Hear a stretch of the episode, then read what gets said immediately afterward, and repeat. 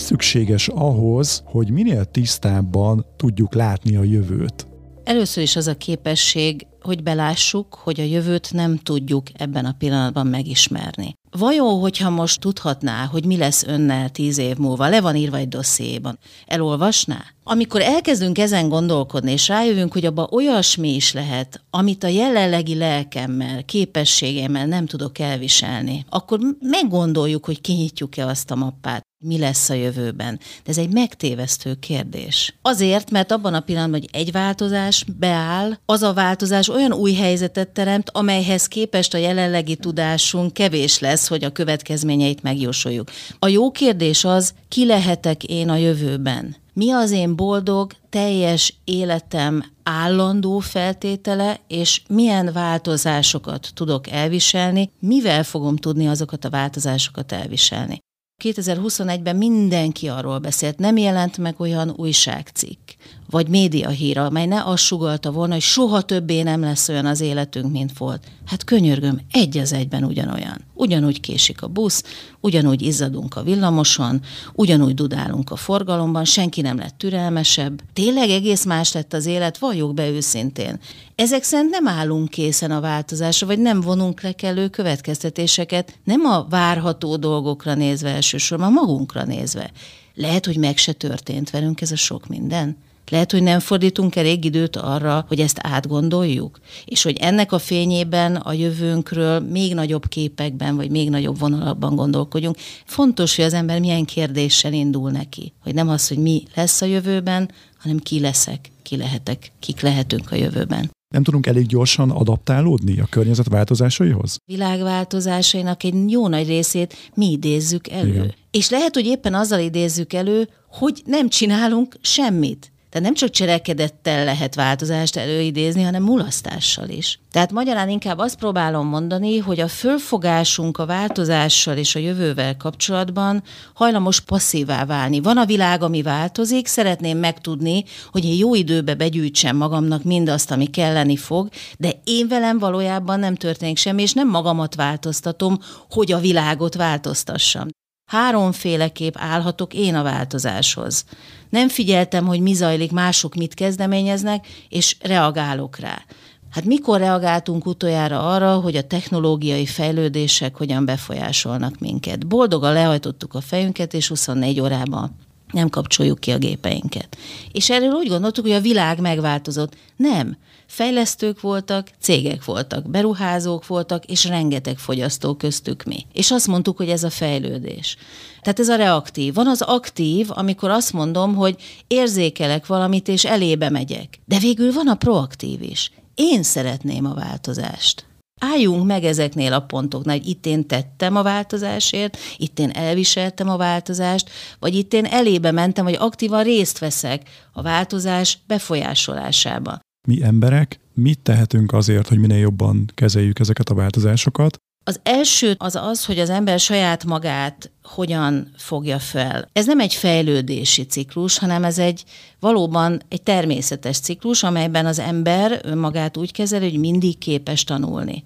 Ugye ma úgy növünk fel, hogy azt mondjuk, hogy hát 30 éves korodra kész kell lenni. Soha nem leszünk kész. Tehát ez az első az, hogy úgy fogjuk fel az életünket, hogy bőven jöhet 40 éves korban, 50 éves korban is olyan váltás, amit vagy én idézek elő, vagy más hív erre, és legyen kedvem ahhoz. Tehát élvezzem azt a gondolatot, hogy ez bekövetkezhet. Az élvezetet most nem úgy kell felfogni, mint egy finom csokoládét, hanem úgy, hogy izgatott vagyok tőle, kíváncsi vagyok rá.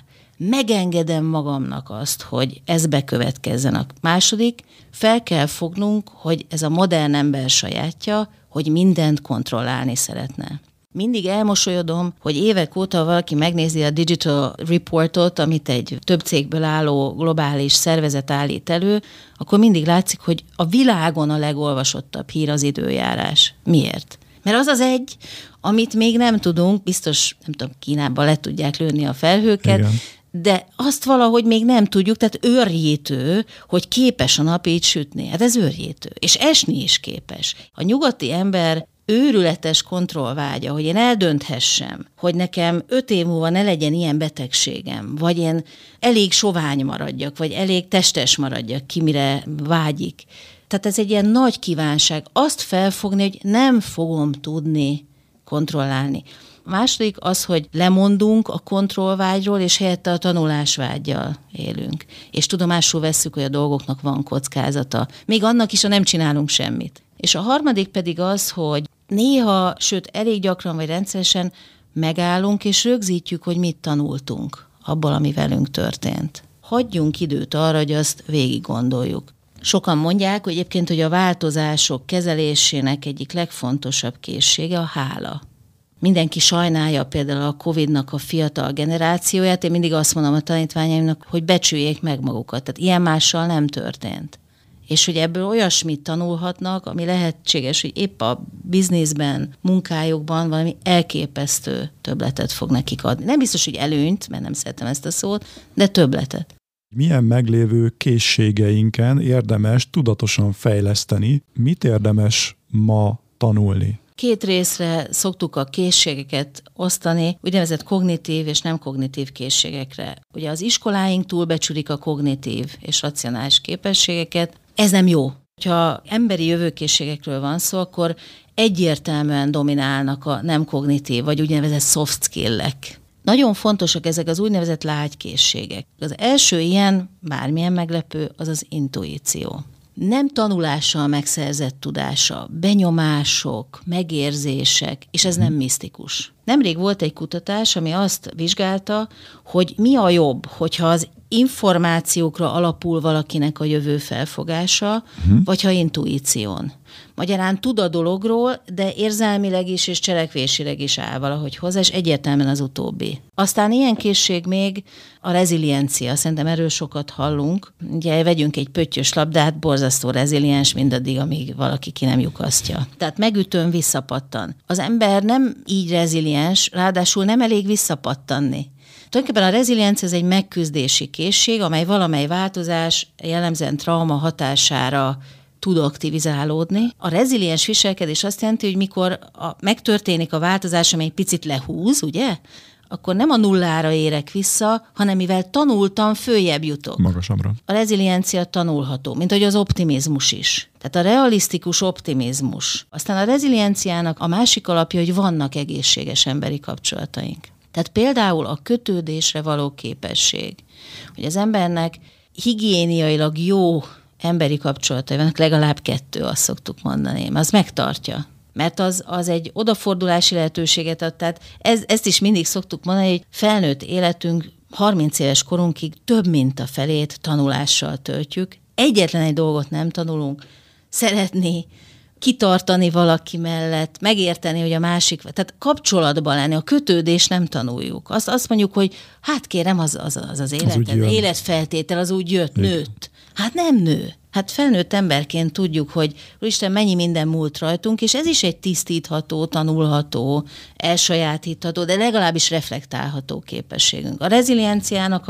a másik ilyen alapja nagyon fontos, és ezt tényleg hangsúlyozom, a kíváncsiság. Kíváncsiság azt jelenti, hogy először kérdezek. A bizniszben és a marketingben volt egy ilyen elképzelés, hogy a legsikeresebb szélzes, aki folyton beszél. Éppen fordítva. Az igazán sikeresek, tehát a sikerlétre csúcsán lévők, ők mindig kérdeznek. Teljesen átalakul az, hogy hogyan végezzük a munkánkat.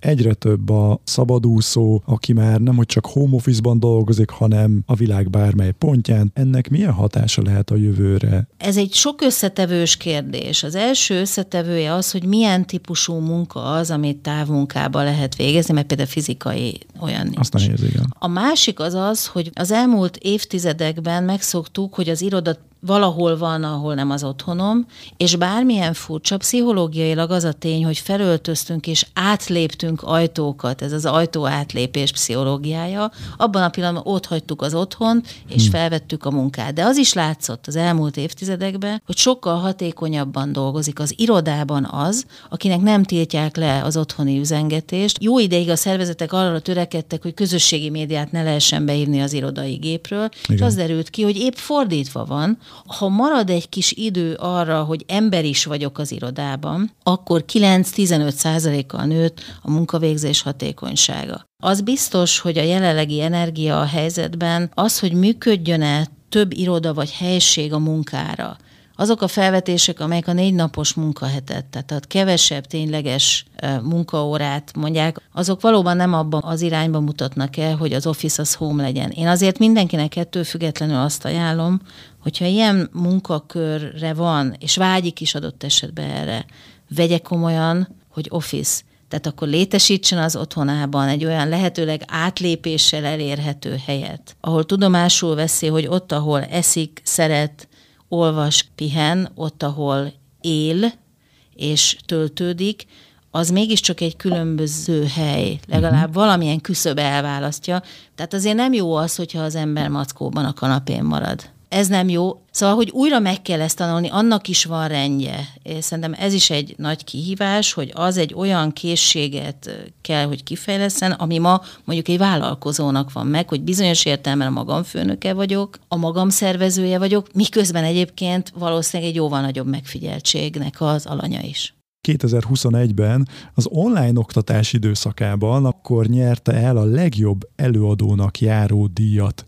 Mi a titka figyelemfelkeltő és azt lekötő online előadásnak? Mondjuk egy YouTube videót 30 másodperc után hagyunk ott először, ott tűnik el a közönség 60%-a. Minél érdekesebb egy rövid szakasz, annál inkább kedve lesz maradni. Ugye tudjuk az online olvasásnál például, hogy nem igaz, hogy csak a rövid tartalmat olvassuk, mert ha jól tagolt, és hogyha a tagolás izgalmas, az is jelenthet valamit.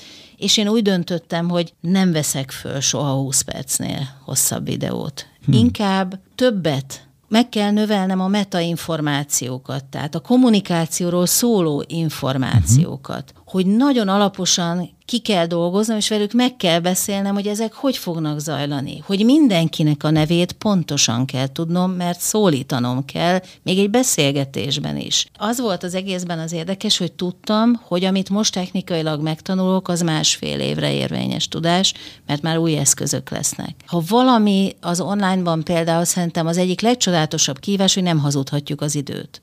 Akkor az ember egy tanteremben, vagy egy helyiségben beszélget, és nincs óra és a falon, és nem nézi meg, akkor ott könnyű elfeledkezni arról, hogy most elszaladt itt. Azt mondtuk, hogy 5 perc legyen, 15 volt, se baj. De az onlineban nem lehet, és ez érdekes, hogy sokakat inkább arra indított, hogy órákig beszéljenek, nem arra, hogy rövidebb ideig.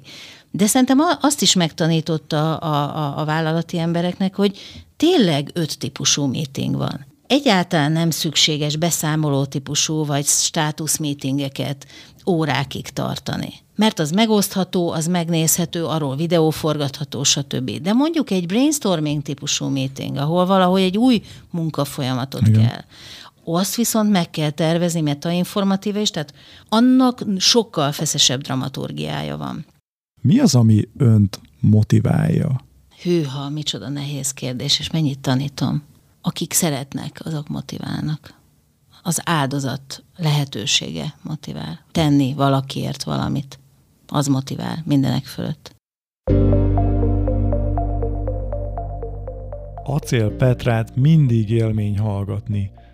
Bárcsak több ilyen intelligens, bölcs és ilyen választékosan fogalmazó előadóval találkozhatnánk a felsőoktatásban is. És bevallom, hogy nem ez volt vele az első beszélgetésem, ugyanis a Karizma című könyvemben is szerepelő, amelyben a 12+1 leginspirálóbb magyar előadó kommunikációs titkait, eszközeit és stratégiáit osztottam meg. Ha neked még nincs meg ez a könyv, vagy esetleg nem hallottál róla, akkor érdemes felmenned a karizmakönyv.hu oldalra, ahol értékes bónuszokkal együtt meg tudod rendelni.